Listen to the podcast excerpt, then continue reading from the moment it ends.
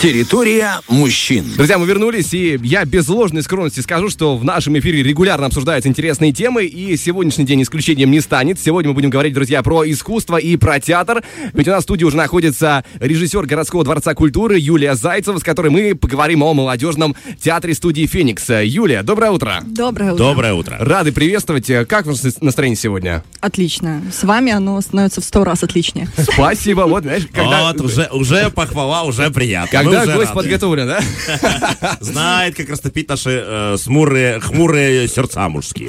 А у нас с тобой хмурые сердца? Ну, я выдумал это. Хорошо, спасибо.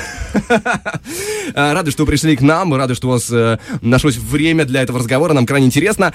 И в целом бы хотелось бы начать разговор издалека. Как вы пришли к тому, что стали режиссером? Вот с чего все началось? История очень такая интересная. Я же уже говорила несколько раз, что у меня мама хореограф. В городском дворце культуры. И получается, когда она открыла коллектив, мне было всего 4 месяца. То есть пойти куда-то не в культуру уже не представлялось нельзя возможным. Было. То есть да. Такой ребенок за кулисами перед нами. Да, поэтому в хореографию не пошла, потому что 2 хореографа в семье — это слишком много. Это горе. Да, все поэтому... 100%. Поэтому режиссура. Да, лучше не быть конкурентами. Поэтому режиссура. А как давно вы руководите «Фениксом»? 2 года. Вот в апреле нам будет 2 года. Данный проект — это ваша задумка или вы возглавляете? Наш. О, прикольно. А почему театр называется «Фениксом»? Потому что я, скажем так, я пару раз слышал, как-то не задумывался, а сейчас я так «Феникс». А почему «Феникс»? За этим скрывается какая-то таинственная история возрождения, мне кажется, знаешь, потому что «Феникс». Ну, я себе так выдумываю, по крайней мере. Да, ну, по мифологии древнегреческой «Феникс» — это какая птица? Волевая, горячая, сильная, энергичная. Оранжевый цвет — это цвет огня. Поэтому мы, в принципе, соответствуем. Угу. А, это именно про энергетику. Да. Я думал в другом ключе, я потом уточню чуть позже, когда мы к этому подойдем поближе. Мы уже говорили, что речь идет про молодежный театр, именно поэтому не могу не уточнить, со скольки лет подростки принимаются в ваш театр? Мы принимаем молодежь нашу креативную от 14 лет и до... не говорим. До 92. Скольки? Ну, примерно так. Ну, если вам 93, вы можете приходить, можно, конечно. Можно, да, приходить. Но это еще не весь состав. Также мы набираем младшую группу от 10 лет для того, чтобы в дальнейшем они переходили. Было такое подрастающее наше поколение.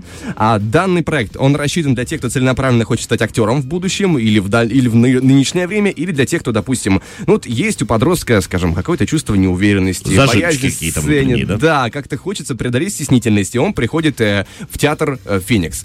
Таким людям подходит данные направления? Конечно. У нас есть те, которые уже являются студентами ИСКД и планируют поступать на актерское. Не, отговаривайте детей, пусть свяжут свою жизнь с нормальной какой-то профессией, сразу говорю. Они не хотят. Они смотрят на меня, смотрят на артистов, на актеров и хотят так же. Вот.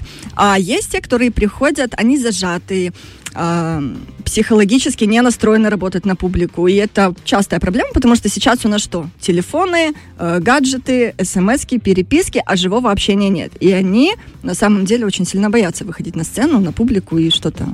Я прекрасно понимаю, потому что у меня очень долго проходил страх сцены, страх прямых эфиров. Это на это ушло долго времени. И мне любопытно, а есть ли специальные упражнения на раскрепощение? Для себя спрашиваю. У нас в редакции попросили узнать. Кстати, забавно, а есть ли что-то, что мы можем продемонстрировать сейчас в эфире на нас с Сашей? Мы можем все продемонстрировать. Пожалуйста. Нет, это такой блок упражнений. Мы его всегда вставляем в начало наших занятий.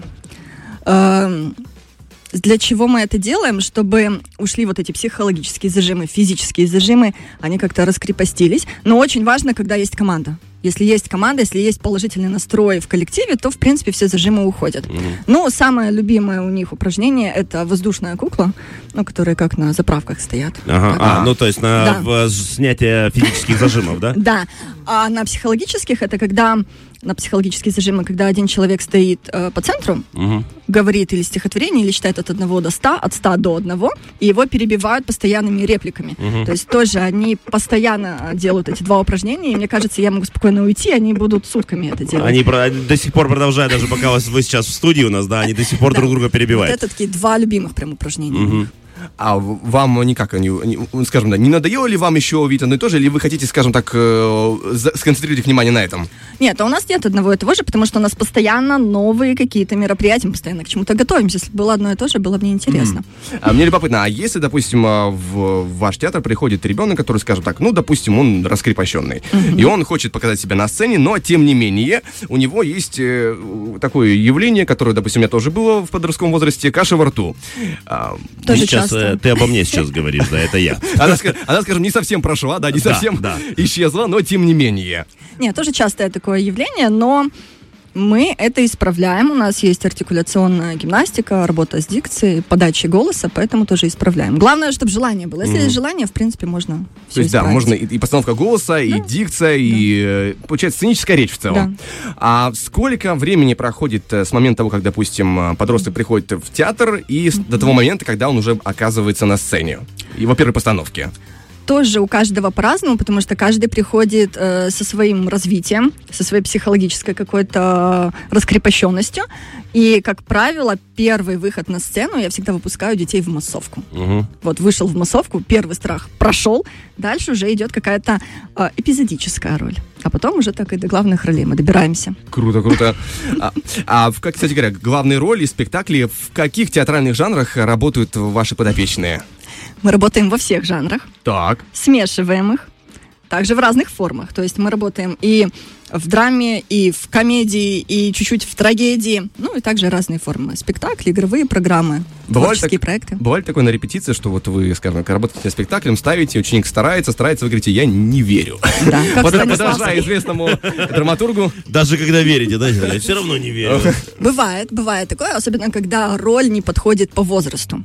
То есть, например, вот у нас спектакль есть «Тайна Кинтервильского замка». Там девочка, ей 17 лет, но она играет мать 4 детей. То есть ей трудно объяснить. Понять, как она должна себя вести, как она должна с ними взаимодействовать, было достаточно сложно объяснить. Но смотрели фильмы, смотрели видео, смотрела на свою маму, на других мам, то есть перенимала вот манеру поведения, общения. И, в принципе, справилась. Мне любопытно еще, кстати, на актерской деятельности, еще, может, Саша расскажет свой опыт заодно. Когда, скажем так, бывает такая ситуация, что актеру на сцене, если роль драматическая, нужно пустить слезу, а слеза не пускается. Что в этом случае делать? Я брызгаю лимоном себе в глаза. Это обычно не шутка, да? Да. Даже если по постановке не нужен лимон, то я брызгаю. Давай послушаем гостью, и я отвечу, потому что на самом деле, да, ответ просто на поверхности, Валик. Но мы как-то добиваемся этого психологически. То есть у нас тоже есть постановка «Зори здесь тихие». Пока это эпизод, но там достаточно такие драматические роли. Да, когда... Вы говорите, уже хочется плакать. Тут... Не надо плакать, сегодня не нужно. Вот, и когда у меня девчоночки готовились к этим ролям, им было тяжело передать эту атмосферу. Но мы добились того, что когда они говорят, плачут не только они, но и весь зрительный зал тоже в истерике бьется. Тут еще тебе скажу, что как раз сдержанные слезы, они больше публику будоражат, чем те, которые текут по лицу. Ну, потому что по-настоящему, сколько раз при людях ты плакал, вот неожиданно, знаешь, раз и заплакал. Да, наверное, в детстве только если, когда был совсем маленьким. А самое главное, как нас учит наш мастер, да, чтобы заплакать, надо заплакать, знаешь. Не надо вспоминать, как там переехал поезд кого-то или еще что-то, знаешь, что-то грустное из своей жизни. Надо просто плакать. Просто наступил сам себе на ногу и... Да-да-да. Да. Ну, вот, так это и работает. Да, вот про материал «Зори здесь тихие» здесь, невозможно это читать и не плакать внутренне, поэтому просто это выпускаешь это наружу. А правильно я понимаю, что вы работаете тоже по системе Станиславского, то есть из внутреннего состояния в наружу? Да. О, я уже благодаря Александру немножко разбираюсь в театральном искусстве.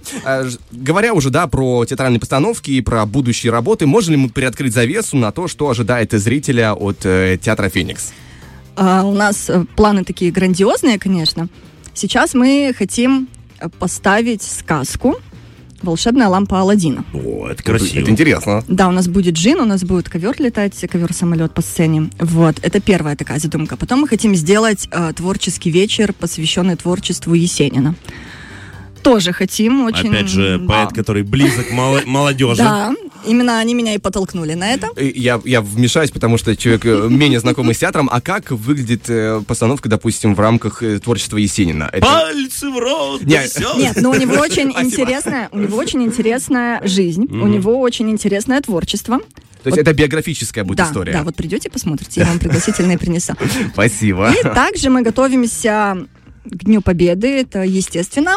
Будем ставить полный спектакль «Зори здесь тихие». Mm-hmm. То есть пока у нас зарисовка на полчаса, мы хотим расширить. А когда самая ближайшая новинка, в каком времени ожидается? Я понимаю, что это сложный вопрос. Новую постановку мы планируем все-таки в апреле.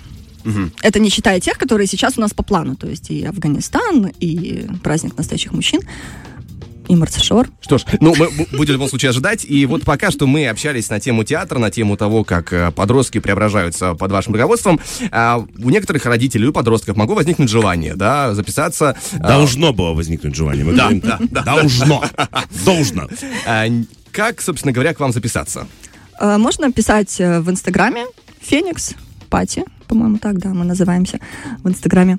Или звонить по контактному номеру телефона. Не могу сразу не уточнить для родителей, которые могут заинтересоваться. Какая сумма в месяц на... Ну, что ты начинаешь? Попросили узнать, ты узнавай. Обучение у нас бесплатное. Поэтому приходим. Мне нравится. Все, выронил с 5 копеек. Где сказали бесплатно, мне сразу греет душеньку. Все, мы ждем. Я люблю. Что ж, Юлия, спасибо большое за беседу. Мы желаем еще больше счастливых учеников, больше классных постановок и удачи во всем. Спасибо, взаимно. Фреш на первом.